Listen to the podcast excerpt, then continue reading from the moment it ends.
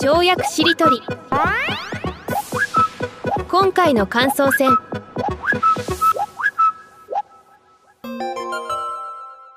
ちょっと最初から振り返ってみましょうか。お願いします。なんとなく今回、僕時々こう見返しながら話してたところもありますが、まず今日はな、今日は何枚だろう、スライドに？あ、今日なんか今まで一番スライドすごい。20枚超えですか？あいや、これね、実はこここただコピーしてるだけで、あね。まあ5枚かな。あのかなり凝縮して、なるほど、なるほど。後で増やしていきます。はいですね。まあ、わーって書いただけなんで。うん。まあ、最初の、だから、1枚目が、まあ、お題に直接入る前ですよね。まあ、何でもありからとんでもありみたいな話があって、まあ、とんでもありがまず生まれましたと。それからセルフタイアップっていう概念が出てきて。とんでもあり、さっきほら、あの、西条さんと澤田さんが終盤で言ってた時に、あれなんだっけって思ってて、夢うつつの中で思い浮かんだことを言ってたから、自分の中でも後半もう忘れかけてたんですよね。だ かうんうんうん。らフレッシュのうちにやっぱ言っといてよかったですね。そうですね。それ大事ですね。大事ですね。うん、そして、2枚目は、まあ、こっからがあの、今回のね、お大事。関係のない言葉をつなげて合成語を作る。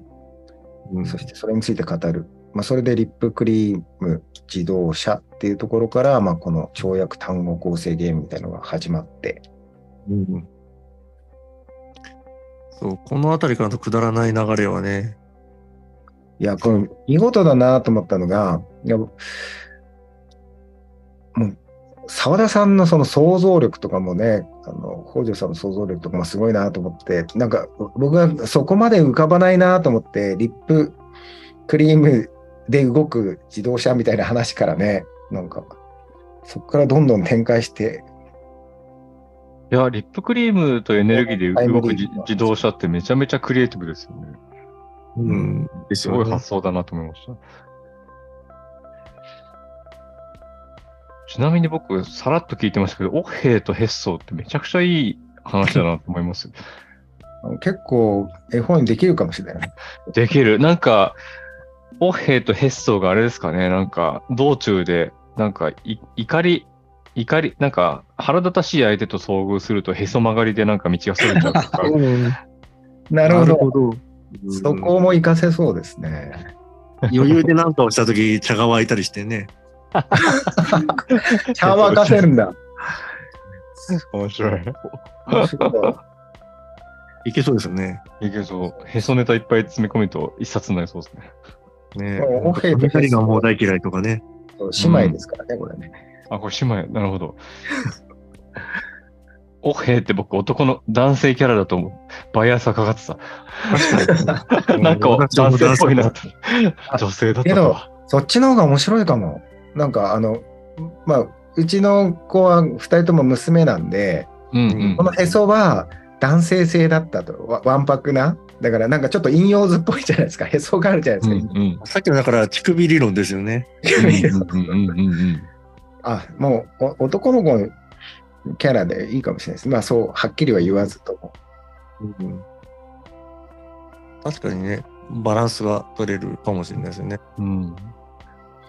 西条さんのクリエイティビティすごいですよ。結構なんかそういう話はかなり無限に作ってるかもしれないですね。無限っつったらあれだけど、もう保育園に行く途中もお話ししてって言われたら常に作り続けてる。うんえ、作曲家の次は絵本作家目指すと絶対？あ絵本はね、出してるんですよ。僕も抱っこっていう。以前出してますよね。そっか。あれ絵本でしたね。そっかそっか。だからあ、あれは唯一僕の本がね、あの、海外で翻訳され、中国語語版で出てるのは、あの 僕も抱っこだけなんで。うんうんうんうんうん そうだけど、あれも結構すぐポンって、もう降りてくるっていうか、こう、あうあ、んコンクね。やっぱもともとあるんですね、そういうところがね。うん、あるかもしれないですね。そういう方が哲学やってるっていうのがまたすごい。成り行き、成り行き任せをちょっと感じる。うん。これ誰もがね、本当はあるんですよね。あ、そう、その後、あの、ミュージック・オブ・ライフ・スクールってね、あの、田上洋一さんがやってる、あの、代表でね、うんうん。EMS の中でやってるんですけど、まあ、最初僕作れるようになったっていう話もちょっとさせてもらったんですけど、その後ね、みんなすごい名曲をバンバン作り始めて、すごいコースになったんですよね。誰も、あの、楽器も楽譜も何もわからないっていう人たちが、音楽理論とか何もなしでこう、だから、絵本とかだって多分誰でも作れるんですよね。うん。いいもの作ろうとかってで思わないことなんですよ。でもその時に思いついた、なんか適当に思いついたおおへそが、なんか最初に適当な名前つけたのが可愛いおへそとかっていう 題名で、そこからなんかそのおへそが飛び出してみたいな、おへとへっそうの話になって。立派なものと作ろうとしない成り行き、成り行きみたいになった方がいいですよね。なんか成り行きの爆発力を感じますね、オヘイとヘッソーって。うん。もうとりあえず目の前に絵本を待ってるお客さんが2人子供いて、でとりあえずなんか吟味したり遂行したり、ロジカルに考える時間がないから、爆発せざるを得ないっていう状況に追い込まれてるから、うん。なんかその、その爆、そのなんか爆発の気持ちよさがオヘイとヘッソーっていう名前からにじみ出てますね。うんうん。おへそ、おへそからね、ただあの2人分いるから、おへとへっそに分けたっていうだけなんですよね。おへそ、オヘイとヘッソーに分けたのは世界初じゃないですかね、西条さんが。あそうかもしれない。世界初ですわね。分ける理由がないから。理由がなさすぎますよ分けて人格化する理由がないから、世界初ですよ、これ。確かに世界初か。だからちょっと一個コンセプトめいたものを今、うん見えたんですけど、理由がないから世界初ってよくないですか？ああ、いいですあね。あ、素晴らしい。素晴らしい。うん。理由があるともうその論論理に回収されるもんね。うん。うんまさにペニシリンの発見と付箋の発明っていうのは理由がないからできたわけですよね。たまたそうまだから。ですね。うん。接着剤まがいとかね、うんうん。カビ生えちゃったとかね。カビ生えちゃったとか、んそこに理由はないっていうか。あと、そのミュージックコースもそうだし、まあ、北条さんのクラスもね、あるいはまあ EMS も皇帝ファーストすごい大事にしてるけど、オフヘッド・ヘッソーは娘たちがジャッジしないから作れるんですよね。そこで偉い先生がいて、なんかいい話を作りなさいみたいに言われたら、やっぱなんか遂行、なんかちゃんとしなきゃって思った途端にクリエイティビティでしぼむじゃないですか。うんあれですよねこ、子供はクリエイティビティがすごいって言われるけれども、実はそれだけじゃなくて、子供と接しているときにジャッジされない大人こそがクリエイティビティが発揮されるみたいなことですよね。あんまりそこって語られないですよね。子供にばっかり着目されるというか。だから子供にそうやってねだられた時に適当にね話を作ってったら多分一番絵本作家になる一番近道かもしれないですよね。あるいは作曲するみたいな。うーん、すごい。いや物語なんていうのもそういう感じですもんね。あれが本当かどうかわかんないけど、あの、多分、アリババとかね、アラビアンナイトとかって全部千夜一夜物語の中ですよね。うんうん、うん、うん。で、それってもともと、なんか、王様が、その、自分の召使いの女性かなんかに寝る前に物語を一日一個聞かせろみたいな言って、毎日その女性を聞かせたら、千一一個できて、千一日、うん千二日目かなんかにもう、話が尽きて殺されちゃったみたいな、多分そういう伝説があると思うんですけど、それなんかは本当に、ね、だから、西条さんが、そうやって子供のために作るのなんかも、そういう意味で、千夜一夜理論じゃないけど、まあ、ただその場合は殺されるプレッシャーがあるから全然、もしかしたら、あれかもしれないけど、まあ、あれですよね、ミハエル・エンデル・モモも、ミハエルが子供のために作ったし、ハリー・ポッターもそうですよね。作者の、えーと名前は、あローリングか。子供のために作ってるし、あと、えー、スウェーデンかな。スウェーデンかどっかで爆発的にヒットしてる、ヨルクマ出荷っていう絵本があって、うん。一昨年日本にも入ってきたんですけど、これすごい本なんですけど、あの、必ず子供が寝るみたいな本なんですけど、これもなんか著者のエミリー・ヤコブセンっていう人が、あの、この人はしかもね、生活保護を受けてた女性で、で、子供に対してなんかエンターテインメントとかをて、おもちゃとか提供できないから、やっぱりこの自分で創作して娘に読んでたら、娘がコロッと寝ちゃうから、出版したら国語で大ベストセラーになってみたいなことだから、へー。だから、子供と対峙してる時の自分のクリエイティビティを見過ごさない？さっき見過ごす力ってありましたけど、うん。子供と接してる時はそれ見過ごさない力が多分すごい試されるかもしれないですね。そうか。陰陽の両方の力ですね。両方の見過ごす力と力ですよね。見過ごさない力。うんうん見過ごさないっていうキャラクターもいいかもしれないですよね。なるほど。ボスそういうだ大事なところはね、うん。大事なところは見過ごさないが。うん。双子なんです。双子だ。うん。うん。キャラクターが揃ってきましたね。だから何をうん見過ごすか何を見過ごさないかも、うん、なんだろうな。えやっぱ隙間みたいなものを開けるためにガチガチのを見過ごしたり、隙間にあるものを見過ごさないみたいなものだから、結局陰陽で同じようなもの、ここの見過ごす見過ごさないは同じようなもののためにやってますよね。うん。合間にあるようなものとか、大事なものがちゃんと生きるために見過ごしてあげるみたいなことですからね。うん。うん。そういう意味の見過ごさない力。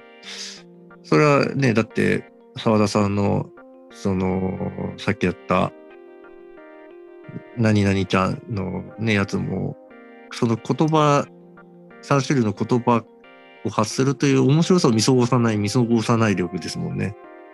うん。うん。うん。うん。だから、キャッチ力とリリリース力ですよね。キャッチリリース。なんか、毎日何かをキャッチして毎日何かをリリースしてるのが人生だとすれば、そのキャッチ力とリリリース力がなんか本当に毎日のなんか内容をさい大きく変えますもんね。なんそうかですよね。なんかすごいつまらない、くだらないことばっかりキャッチしちゃうとね、くよくよしてうじうじしちゃうかもしれないけれども、だそこにはリリース力が必要だし、でも大事なものをリリースしてる。いや、これはなんか今の時代求められない自分の価値だからって言って、ポーイなんて言って、リリースしてるものがものすごい大事だったりするから、それはでもなんか自分でできると最高だけど、やっぱり他者が、あ、そこはリリースしない方がいい、キャッチしといた方がいいよとか、やっぱりそういう前回の話に出てた青年みたいな人がいるといいですね。あそういう意味ではね、そのミュージックスクールに登壇してくれたシンガーソングライターの池田彩子さんがね、言っていて、はい。これ言ったかな、その自分、もう一人の自分に追いつかれないようにするのが、なんかこう自我ジャッジする自我に歌を例えば思いついた瞬間に、あいいかも。振りほどく。そう、そのね、いいかもって思った自分が、もうもう一人のジャッジする自分に追いつかれちゃうと、そんなあ世に出す価値はないんじゃないかとか、なんとかかんとか言ってくるわけね。その自我に追いつかれない速度でパッと作っちゃう。なんていうか、そこはもう、キャッチしたものを離さないで、まずパッて作ってしまうのが大事っていうようなことをね、まあもっとすごく素敵ないい言葉で言ってくれて、うん。だから僕もなんか曲とか思いついたら、まあ、洗練とかは後でね、するにしても、とにかくななんかもう、その場でもう作詞、作曲もしちゃう。もう数時間でなんとなくはできるから、バンってしちゃって。これなんて言うんだろうな。確かに、なんて言うと。これなんていう言葉化したいですよね。なんなんだろう。えーでも冒頭おっしゃったお自分自我自分に追いつかれないようにするってすごい一瞬えって思ったけどすごいなんかいい言葉ですね。だから、北条さん今日やったことそれですよ。あの、寝てたわけで、それでとんでもありっていうのを思いついて、まあ、こんなのはあの、ポッドキャストのね、ラジオの冒頭でいきなり思いついたこと言ってもなとか、まあ普通の人はそこでこう、ジャッジしちゃって、やめちゃうんだけど、まあ、北条さん、それもう、そこからい始めるじゃないですか。そう、私すぐ行っちゃうからね。追いつかれてい。ない。追いつかれてない。振りほどいてる。逃げ切り力。うんななんだろう。あのね、今聞鬼、いて思ったのは、あのーあ、わかった。サバ、サバ力。要するに、鮮度が大事なんですけど、それって。鮮度。うんう。ん鮮度大事ですね。鮮度ね。で、サバってすごい足が速いから、すぐ食べないと当たっちゃうじゃないですか。はいはいはい。だから、その、腐敗に追いつかれる前に食べちゃうみたいな。すぐに取っちゃう。要するに、もう刺身にして出しちゃうとか。そういう意味でサバ力なんてどうかなと思いますよね。腐敗に追いつかれる前に食べちゃうという表現いいですね。いいなぁ食卓に出しちゃうとか、そうそう、寿司屋で出しちゃうとかね。うーん。総じてサバ力。あーねサバ力いいな。すぐ、すぐっていうのが、フレッシュなうちに、なんだろう、うんなんか自分の感覚だとね、いいものを作ろうみたいなここねくり回すっていうよりも、なんかふっと浮かんできた瞬間をパッとキャッチするみたいな、で、そそれをそのまま、なんかあの、うん、入れてしまうみたいな 感じですよね。うん。キャッチアンドインってどうですか ああ。うんうん。ビクの中に入れちゃう。いいとかね。あの、魚が跳ねた瞬間をパンって掴んで、なんかビクに入れてもうしまうみたいうん。なるほどね。羽取り療法みたいな。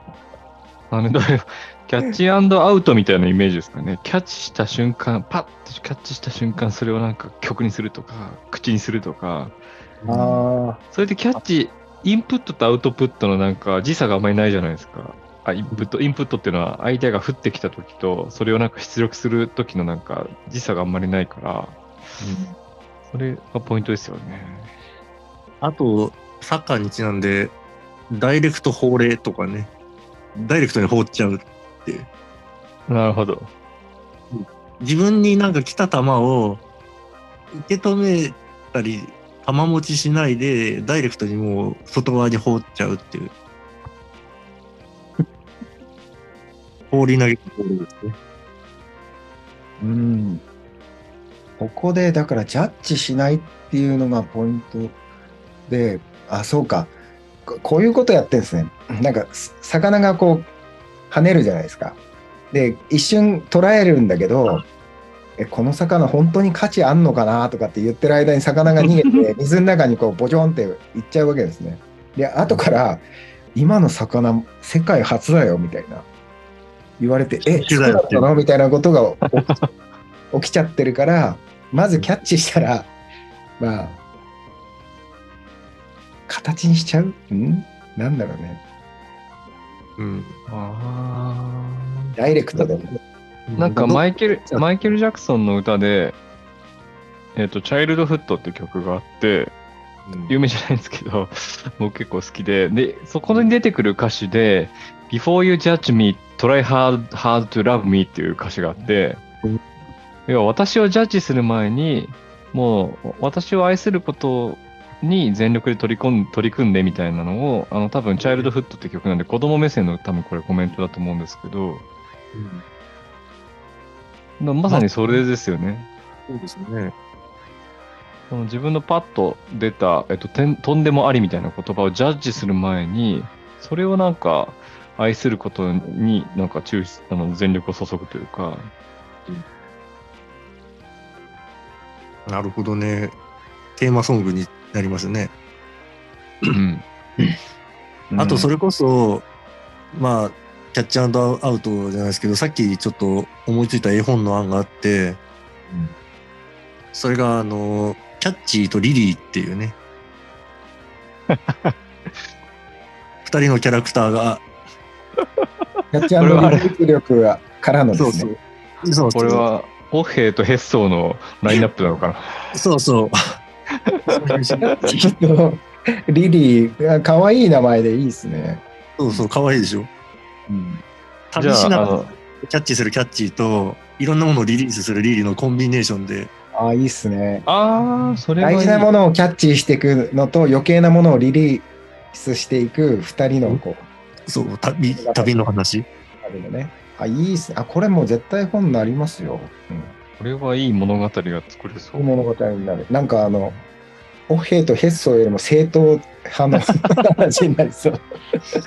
ちゃんと大人の絵本になりそう。うんポテンシャル感じますね。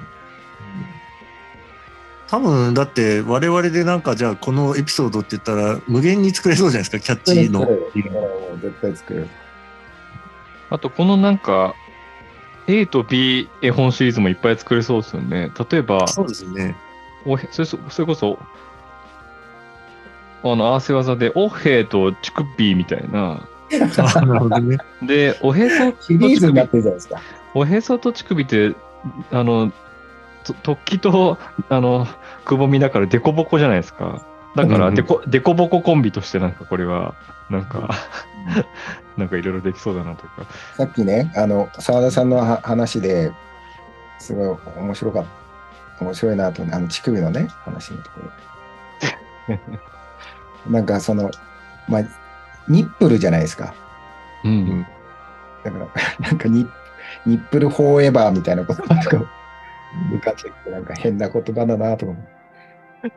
なるほど。英語版の歌でね、 nipple forever がかサビのとこに、みんなとこに入ってるっていう。 Hey Jude みたいな感じで、 nipple forever はすごいリフレインするっていうね。こ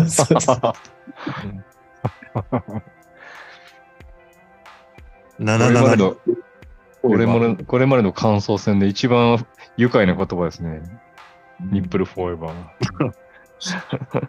オヘイとニップルってどうしたああ、直接的で。直接。このまま。もの、ものすごいけど直接子供に、子供にとってはわかんないね、このニップル。あの確かに。大人が買ってくれるかっていう問題が生じそうですけど。大問題。確かに、子供向けで。確かに。PR 化も上手に、上手にしないと。確かに。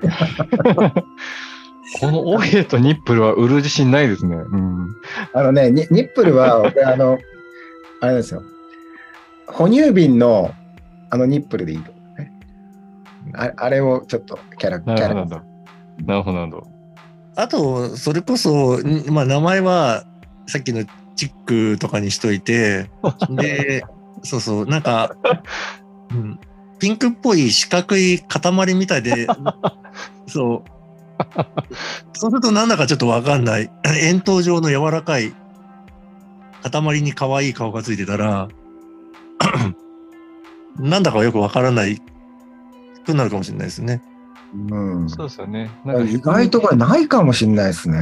このコンビ。やっぱり理由がないから世界初じゃない。理由がないかうん、でも、へこみと出っ張りでなんか、デコボココンビでいろんな物語ができそうなっていう予感はします。うんお互いね、あの、できることが多分違うから。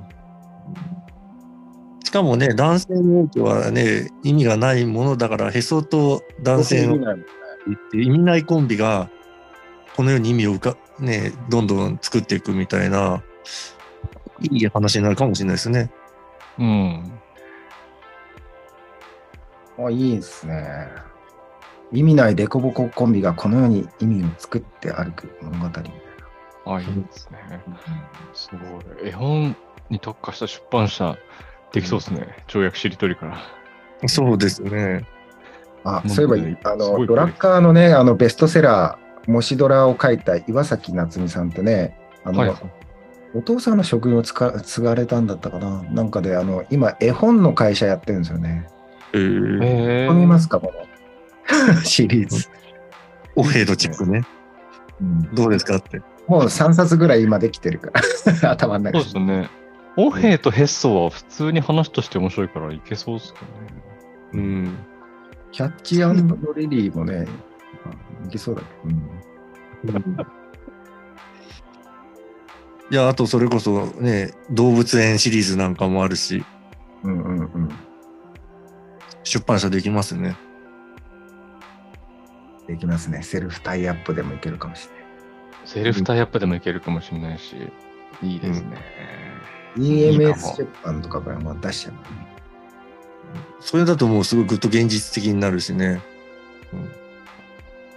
しかもあれじゃないですかね。なんか絵本っていうと、絵を添えて、なんか16ページとか24ページにしなくちゃいけないっていうバイアスがあるけど、うん。なんか、いあの、よ読み聞かせに特化してるっていうか、あ要は、なんか、絵とかなくていいんじゃないかっていう気もしますよね、このシリーズは。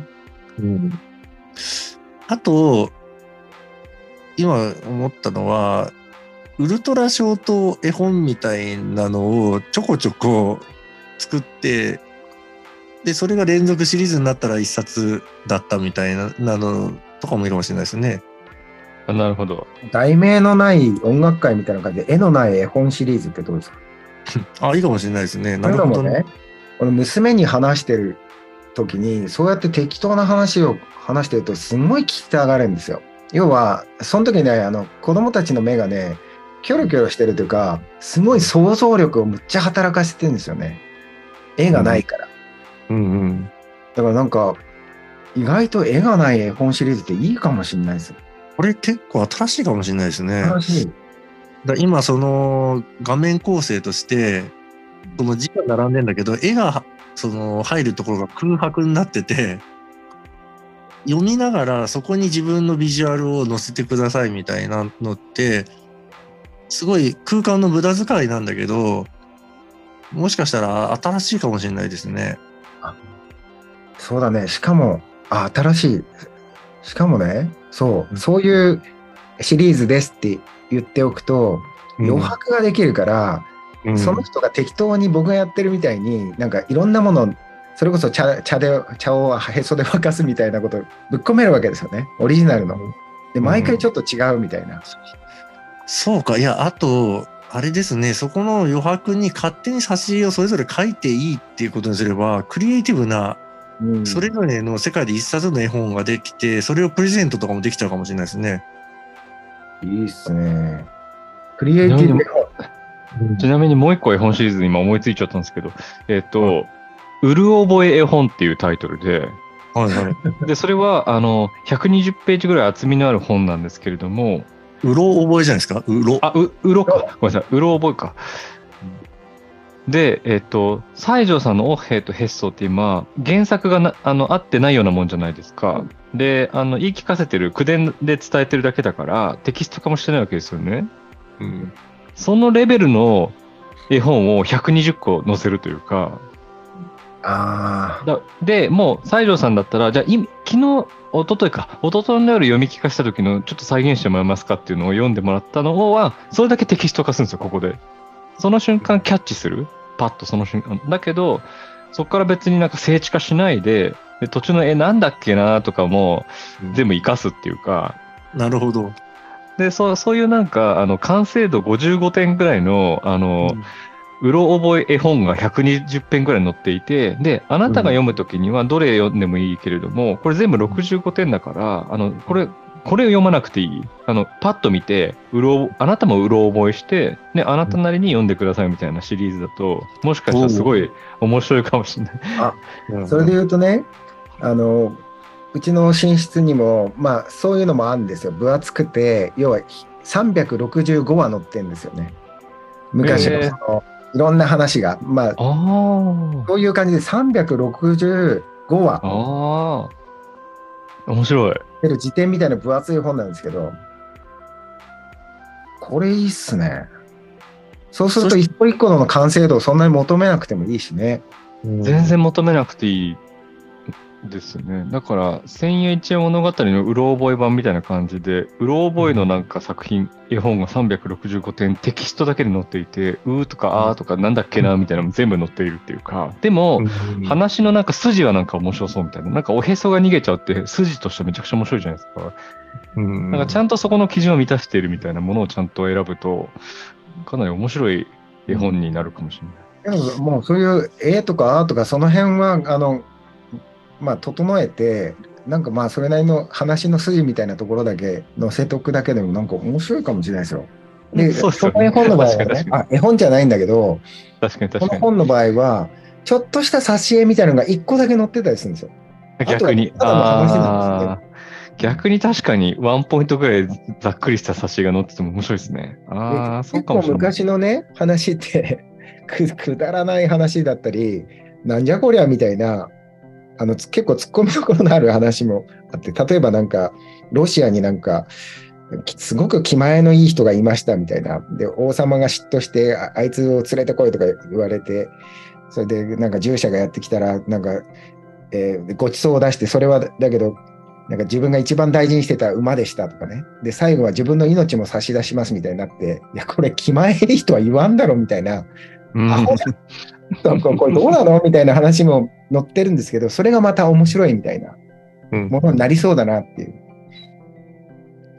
今ね、あのー思いついた、また絵本シリーズなんだけど、あのー関係ない挿絵が載ってる絵本も面白いなと思ったんです。なんかある物語を載せるんだけど、まあだから、まあ単純に言えば、あのー金太郎の物語の挿絵に桃太郎の挿絵が入ってるみたいな。で、それをもっと極端に、その、新しい物語を書いて、で、かけ離れた、だからある意味跳躍、さっきやった跳躍ゲームの絵本版みたいな感じかもしれないけど、で、勝手に深読みさせるっていうね。作者も別に意図が何にもないんだけど、ラランダムで、もうあの挿絵がラランダムでこう入ってるみたいなね。そうそう、だから意意味欲しい。ああ、いいなぁそうすると、この人なりのに、つなげることもできるし、ただつひたすら突っ込むこともできそう。なんでこのシリアスな絵に、あ物語にこれなんよ、みたいな。そう、そうすると、物語だけ読むとすごくいい話なんだけど、挿絵との解釈によって全く意味合い変わるぞみたいなとかね。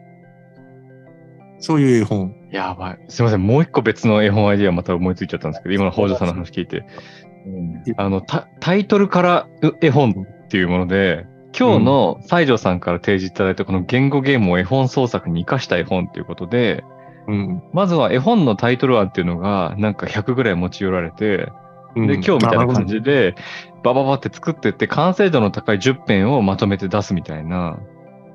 あ、だからまさにそれをうろ覚え本シリーズにすればいいじゃないですか。あ、そっかそっか。それをうろ覚えすればいいのかタイトル募集するのね。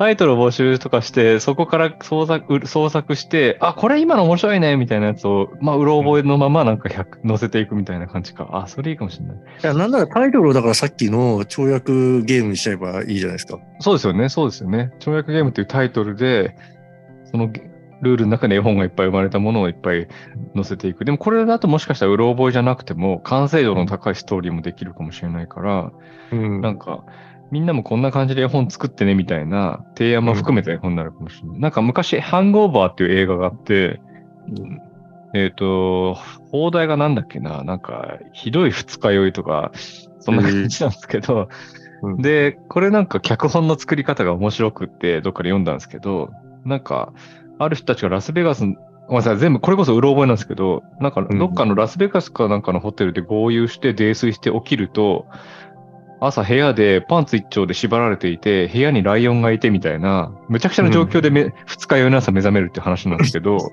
えーこれもどうやって脚本を練ってたかっていうと、まずそこから考えるらしいんですよね。あの、二日酔いの朝起きて、どんな状況だったらびっくりするかなっていうところからアイデア出ししていて、じゃあライオンがいたら面白いよねとか、なんか、うんあの、銀行強盗が10人いたら面白いよねみたいなのとか決めて、じゃあ、どういう経由でここに至ったかっていうのは、その後考えようよっていう順番で考えてたみたいなんですよね。えーだから、あの、英語の、映画の脚本としてすごく面白かった記憶があるんですけれども、うんうんそれって今日の言語ゲームと全く同じ作り、ある種同じ作り方だし、そのやり方でもって絵本も多分作れるんじゃないかってなんか思いましたね。いけますね、これ。うんこれ結構絵本出版社開けますね。いや、本気いけるとになったら思いますね。全然開けるね。うんあのね、絵本のね、いいところは、まあ、特にあの、絵がなかったら、論文を書く、あるいはあの、大川小学校のね、本とか、ああいうハードハードカバーのすごい体調を書くエネルギーのと比べたら、かなりあの、パッとす形にどんどんできるんで、うん、確かに。そういう良さもあるかもしれないね。スピード感があるってことですかね。我々のその特徴をかなり活かしやすいかもしれないね。瞬発力でね。そうそうそう。しかも、さっきの挿絵のない絵本って言っちゃえば、挿絵を描く必要ないから、我々だけでいけちゃうって。そうそ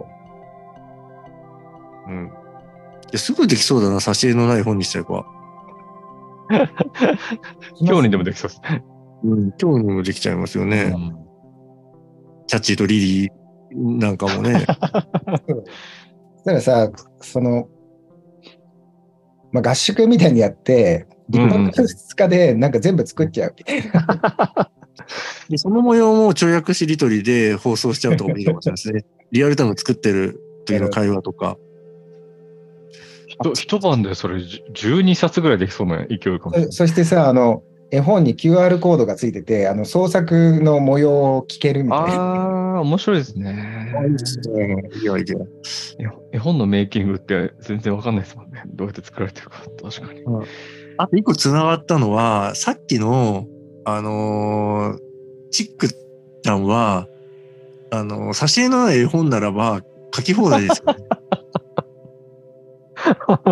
あ今日あのそれぞれの想像にね、そうそう。委ねれる、ね。確かに。そうか、そうすると放送コードすら超えられますね。確かにそうすると、なんか、このうん数年、数十年で不自由になってたなんか表現領域が解放されるかもしれない。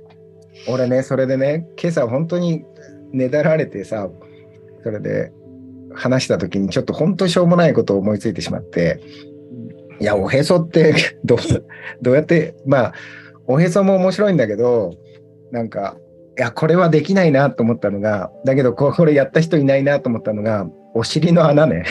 うんなるほど。うんうんうんこれってだけどすごく大事なんだけど、なんか、まあ、なかったことにされてる存在じゃないですか。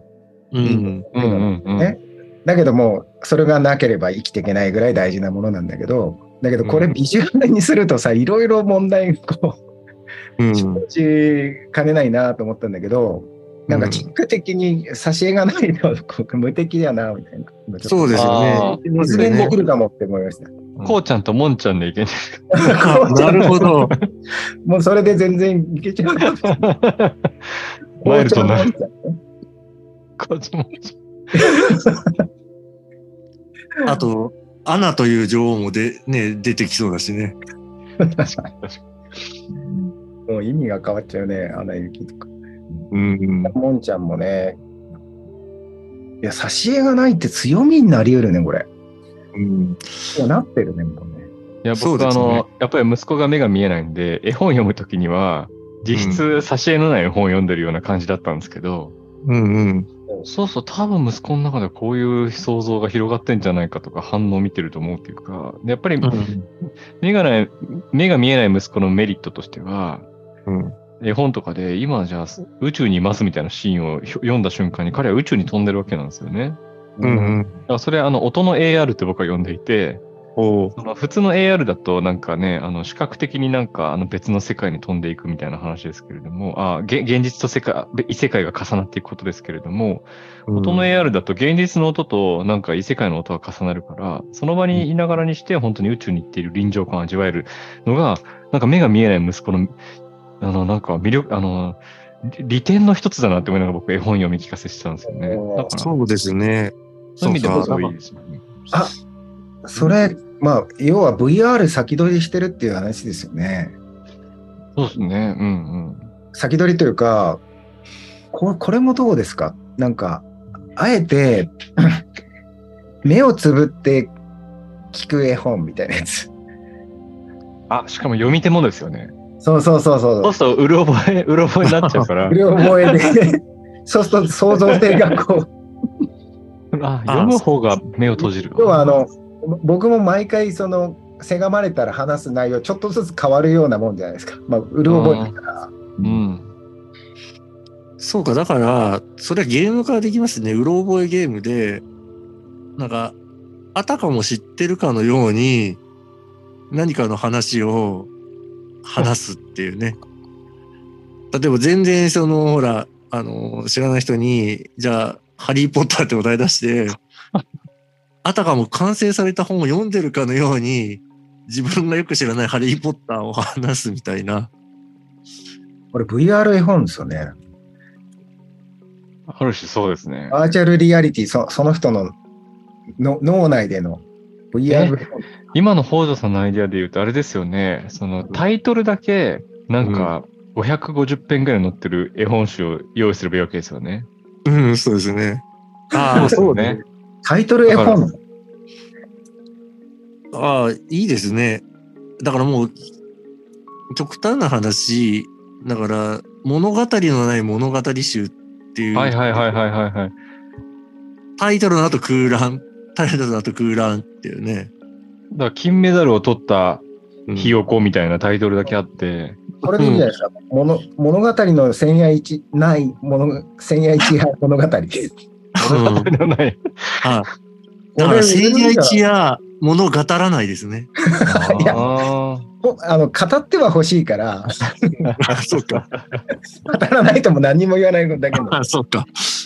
だから、そうだあこれのいいところは、ほうん本当にあのページ数がいらないから、結構短いあの絵本ぐらいの長さのところにタイトルだけがポンポンポンポン並んで。しかもそれがあれですよね、プラットフォームになっていて、なんか、あの、止まることができないなんか、踏切、あまあ、ちょっと今、いいタイトルかわないですけど、金メダルを取ったひよこみたいなタイトルだけ提示されてて、で、なんかそれぞれが何を物語ったかっていうのも、なんかまとめられるようにすると面白いかもしれないですけどね。全然違う脚本じゃんみたいな、全部。ああ、いいですね。うん。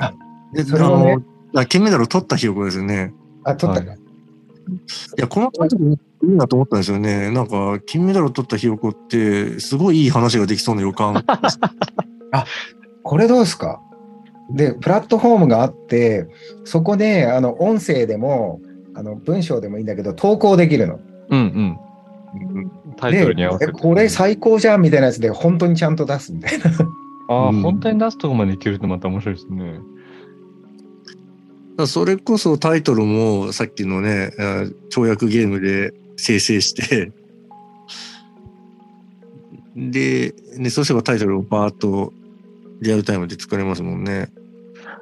分かった。なんかこの、あ、跳躍しりとりからいろんなものが生まれてきそうな気配がもう毎回してますけど、全部跳躍しりとりでまとめていくといいかもしれないですね。これはだから跳躍絵本シリーズとして、ああ、なるほど。なんかその中にいろんな企画を入れていくというか、うんで、何らか跳躍的ななんか工夫、あの、発想とか、それをなんかほ補助する補助線みたいなのがあ仕組み上あるっていうかちょっ。とこれ、あの、うん本当に簡単にできる方法を思いついてしまった。この物語のない千夜一夜物語は、うんあの、普通にアプリでダウンロードとか、もう、ブログでもできるじゃないですか。それ見ながら適当に選んでもらって。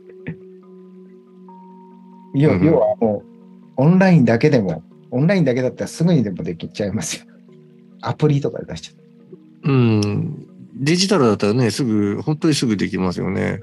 そう、あと今、澤田さんが言った、簡単に言えば、あれですよね、あのーさっきの、えっ、と、セルフプロデュースじゃなくて、えっ、と、セルフタイアップか。だから今の跳躍しりとりシリーズは、跳躍しりとり内のセルフタイアップシリーズですよね、これ。あ、確かに。跳躍しりとりないよね。確かにね。絵本版ですよね。そうだ、絵本だとか、跳躍しりとりから生まれたいろんな、その、まあ、概念の本みたいなのを、全部跳躍しりとりシリーズとして出していくってことですよね。そういうことね。跳躍しりとりシリーズで、まあ、要は絵本もあれば音楽もあってもいいみたいな。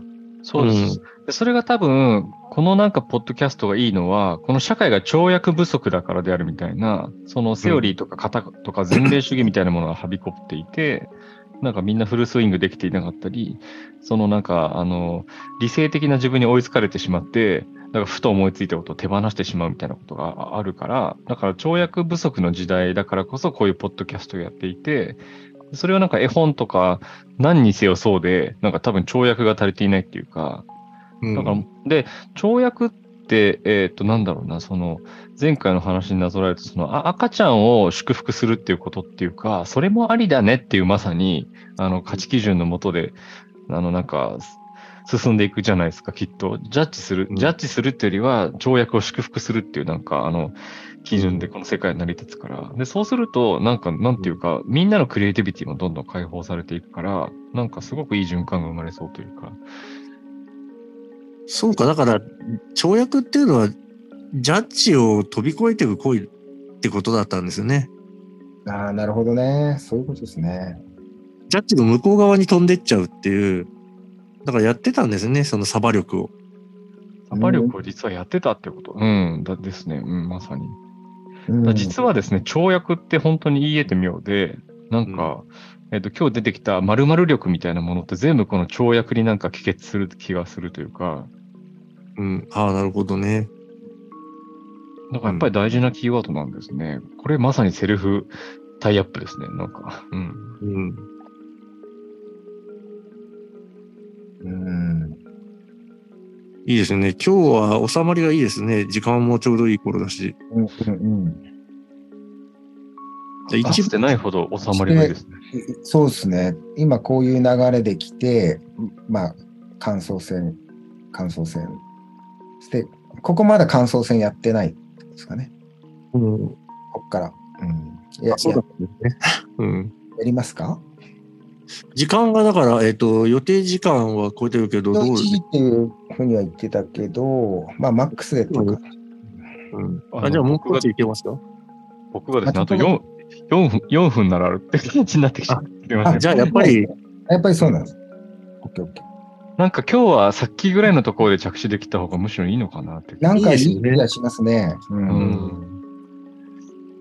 うん。で、すごくいいのが、だから一番カオスなスタートから一番、その、いいところに着地できたっていう、それがとてもウルトラいいになってるしね。あ確かに。ーウルトラいい跳躍ですね。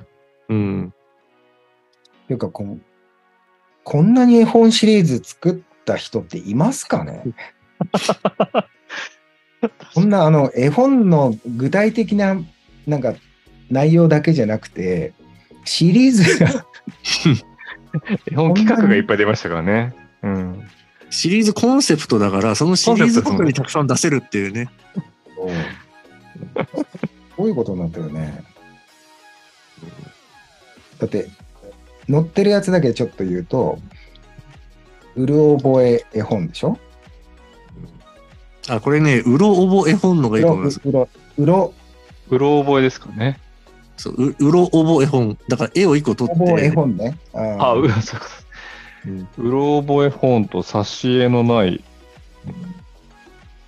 絵本と、タイトルだけ絵本とかね。タイトルだけ絵本と、全部面白いな。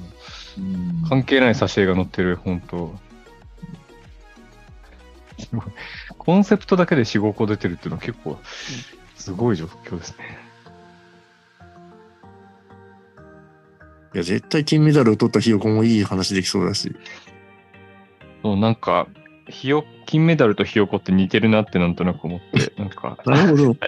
似てないか。す いや、そしたら、結果的に首からひよこの形をした金金メダル が生まれましたみたいな、そのひひひよこの功績を称えてね。これなんでこれ思いついたかっていうと、西条さんがポロッとさっきおっしゃっていたメデリスト？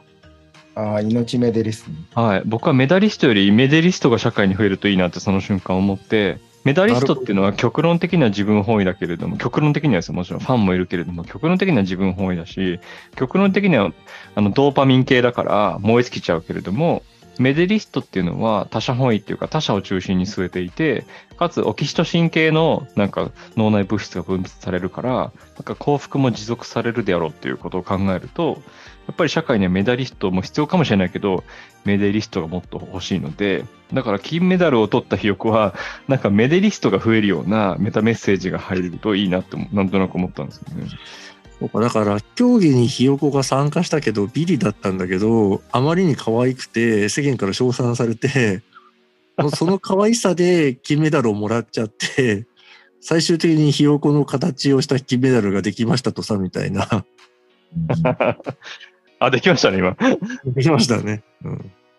それ、そそれいいですね。うん。うんなななんだったっけな、なんか昔流行った、えータイトルど忘れしちゃった、あの宇宙人が地球にやってきて、なんか、あの、っていう物語があって、可愛いお話があって、はいそれでなんか宇宙人から見ると人間ってなんでこんな競争とかしてんのみたいな、うん。君君たちの世界にはないのかいとかって、いや、僕たちはなんかいろんな宇宙人、いろんな形してるから、それでなんか全員がステージに立って、いいね、いいねって、それぞれをめで合うだけなんだよみたいなシーンがあって、うんすごい印象的で、でななんでその優劣つけて1位とか、うんそんなんでえみんな幸せになんないじゃんみたいな、すごい本質を言いまくる、言いまくられて確かにみたいになって、まあそんな話なんですよね。うん。なんだったかな話したこととすごい通じますね。うん、結構もうすごい有名な話ですよね。あひよこはもし、ひよこはそれで言うと、なんかその、ひよっこだといいかもしれないですよね。ひよっこっていうのは宇宙人みたいに大人たちがアクセクなんか何かを追求してるのを、ひよっこだからこそ逆になんでそんなことするのみたいな目線を持ってるっていうか、ああ。ひ若手的な意味のひよっこも入ってるってことですか？若手的な意味でのひよっこですね。はい。うん。よそ者としてのひよっこというか、宇宙人のような目で、なんで、なんで金メダルってみんな求めてんだっけねみたいな。アミだ、アミ。宇ピヨピヨ宙人のアミみたいな名前でしたね。確かそのへえ。うんうんうん。有名な。な有名なやつと。えなんだっけ？ありましたよね。あ、アメリーは違います？アメリ、アミだったと思うな。アメリー小さな宇宙人。調べれば出てくる。あれこれありましたよね。そうか、だから、澤田さんのあれで言うと、だから、ひよこがひよっこだから、なんでそんなこと争うのって言って、堂々と追いつかれる、自分のジャッジに追いつかれる場合に競技に出て、堂々と ビリになって、それで、だけど、その可愛い姿が称賛されて、金メダルもらっちゃったみたいな。だからスタートの視点でなんでそんな争いをそもそもしてるのみたいなひよっこだからっていうのが入るとさらに伏線というか序盤になるかもしれないですね。うんうんだからビリだけど一番取っちゃったみたいなね。うん。うんうんうん。でもできたからとにかく自分に追いつかれないでひよっこだから競技には参加したからだからそういうことが起こったんだよっていうそういうメッセージがちょっとこもってるみたいな。いいですね。ねえそれは金メダルを取ったひよっこ。できちゃった。出来上がり。いい。あと、ひよこってお尻が可愛いじゃないですか。で、ビリって尻から来てるんですよね、確か。ああそうですか。あの、いろんな説があるんだけど、なんか尻がなんかちょっとなまって、ヒリになってビリになったみたいなのがあって、だからお尻のなんか、ひよこのお尻の形状を生かして、なんかビリの価値、ビリもいいよね、みたいな、可愛いね、みたいな、そういう感じにもできるかもしれない。うん。あだからその絵本の表紙はひよこのお尻から見た姿のアップみたいなそうっすね。でいいんじゃないですか、あいいっすね。そうそう、西条さんがおっしゃってた肛門につながるのか ああ。こうちゃんともんちゃん。な。こうちゃんと。うん。なんかすいませんこ。ちょっと行かなくちゃいけなくて。そういうね出るみたいな大事さが伝わる絵本になりそうですね。じゃあ最後になんか、で佐藤終わりますか？そうですね終終わりっていきましょうか。はい。今日は思わぬ、おまあ今日もですね、でもなんか、本当に思わぬ展開で、跳躍しりとりのなんか、良さが出まくりましたよね。ありがとうございます。いや、すごい。リップクリーム自動車から始まって、最後、どこに着地したんだっけか、このしりとりは。うん最後、どこに着地したのかわかんないけど、すごいしりとりでしたね、今日は。うん。そうですね。あそっかだからお尻ともかかってましたねしりとあ、りがねそっかそっか。なるほど、なるほど。でも回収。これは、今回は神回にだったんじゃないでしょうか。自分のもなんですけど、いや、毎回神回だけど、今日はパターンの違う神回でしたね。なんか、うん、すごい。こんな神回もあったんだっていう。うん、すごい。はい。ということで、これで終えていきましょうか。はい。聞いてくださった皆さんありがとうございました。そして、ありがとうございました。はい、沢田さんも本当にありがとうございました。楽しかったです。ありがとうございま。ますありがとうございました。あ失礼します。はい、失礼します。失礼します。